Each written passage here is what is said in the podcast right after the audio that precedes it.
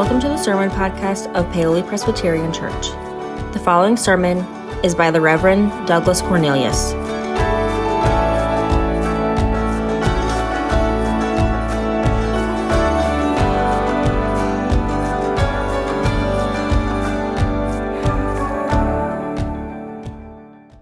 We are here on the fourth Sunday of Advent, and it is good to see so many of you here celebrating this Christmas season. Uh, this morning, uh, we're just going to have a short reflection in the midst of a service that is led by music and that is carried by the songs of the season. A brief l- reflection this morning, but a sermon again tonight, different than this one, so come on back, worship with us again. This morning's text is from the Gospel according to Luke, chapter 1, beginning with verse 26. This is the Annunciation, uh, the, the proclamation by the angel uh, that Mary will give birth to the Christ child. Hear the word of the Lord. In the sixth month, the angel Gabriel was sent by God to a town in Galilee called Nazareth to a virgin engaged to a man whose name was Joseph of the house of David. The virgin's name was Mary, and he came to her and said, Greetings, favored one, the Lord is with you. But she was much perplexed by his words and pondered what sort of greeting this might be. The angel said to her, Do not be afraid, Mary, for you have found favor with God. And now, you will conceive in your womb and bear a son, and you will name him Jesus.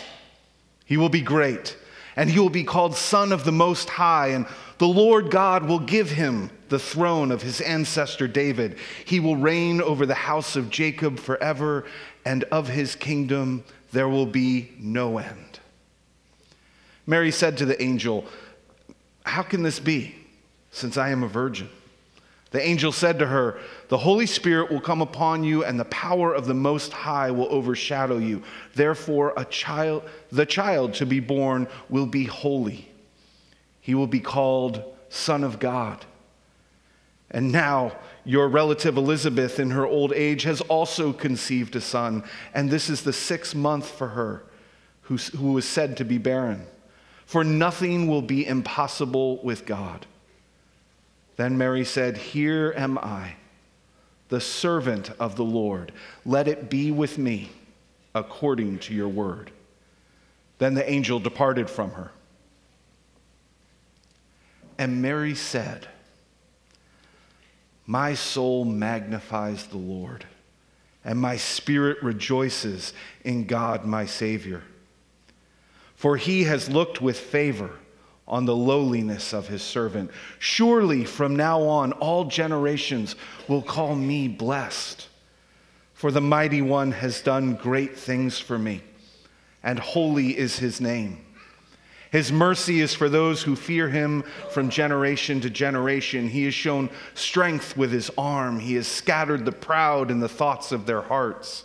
He has brought down the powerful from their thrones and lifted up the lowly. He has filled the hungry with good things and sent the rich away empty.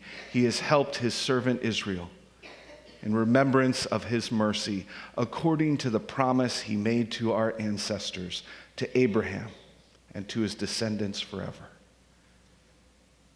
And Mary remained with Elizabeth about three months and then returned to her home. This is the word of the Lord. Thanks be to God. Please pray with me. Gracious God, may the words of my mouth and the meditations of our hearts be acceptable in thy sight, O Lord, our strength and our Redeemer. Amen. I wonder if you are one of those couples like me, like me and my wife Taylor. I wonder if you're ever driving down the road, okay? In this case, it's, it's typically me who's driving uh, for the circumstance I'm going to describe. I'll be driving down the road, and uh, my daughter in the back seat, my wife in the passenger seat, and, and we'll be driving along, and out of nowhere, my wife will suddenly go, Oh my gosh! And what do I do? I slam on the brakes, right? I look around. I'm like, what? What's going on? Is, I think a deer is jumping in front of the car, or there's a child running alongside the road, or maybe a cop is pulling me over for speeding. I, not that I ever speed, I never do that. but I, I think something's going on, and she'll go, oh my gosh, I didn't know they opened a Target right there. oh. Well, thank God we got that information in. It jolts me, right? It, it terrifies you when you're driving along and somebody suddenly screams. My, my four year old daughter, of course, does it over nothing, right? It can just be some toy that she found that had been tucked away in, in her car seat somewhere. It's, oh, and it's like, oh my gosh, you know? It, we can get terrified, and our response is hit the brakes. Our response is what's going on? There's confusion, there's raised heartbeats. I got to pick my heart up off the ground of the floor of the car, right? That's the normal response to something terrifying happen, happening, right? In today's scripture, Mary's response is to sing. It's to sing. We'll come back to that. There's an idiomatic phrase that isn't used so often anymore, but I used to hear it growing up from time to time. Did you ever hear the phrase, I sold it for a song? Did you hear that phrase? I sold it for a song. You use this phrase to suggest that you sold something for far less than it was worth, right? Uh, you, you could have gotten real money for it, but I guess the phrase implies all you got was a song, which who knows the value of that. It's an old expression. We know it dates back all the way to the 16th century, and writers no less impressive than Shakespeare and Lord Byron use the phrase in some of their publications. It's an easy way to say that you sold something, but you got a trifling sum, as Lord Byron puts it that you didn't get what the item was worth. And I kind of love the phrase, I sold it for a song. But I also have that kind of brain that, that when I hear I sold it for a song, I mean, I know that you mean you sold it for almost nothing, but my mind kind of goes, well, which song?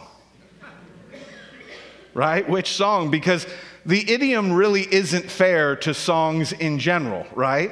I mean, not all songs are created equal. If you say you sold it for a song, but it turns out that song is a little ditty called Let It Be by some fella named McCartney, you got a pretty good deal.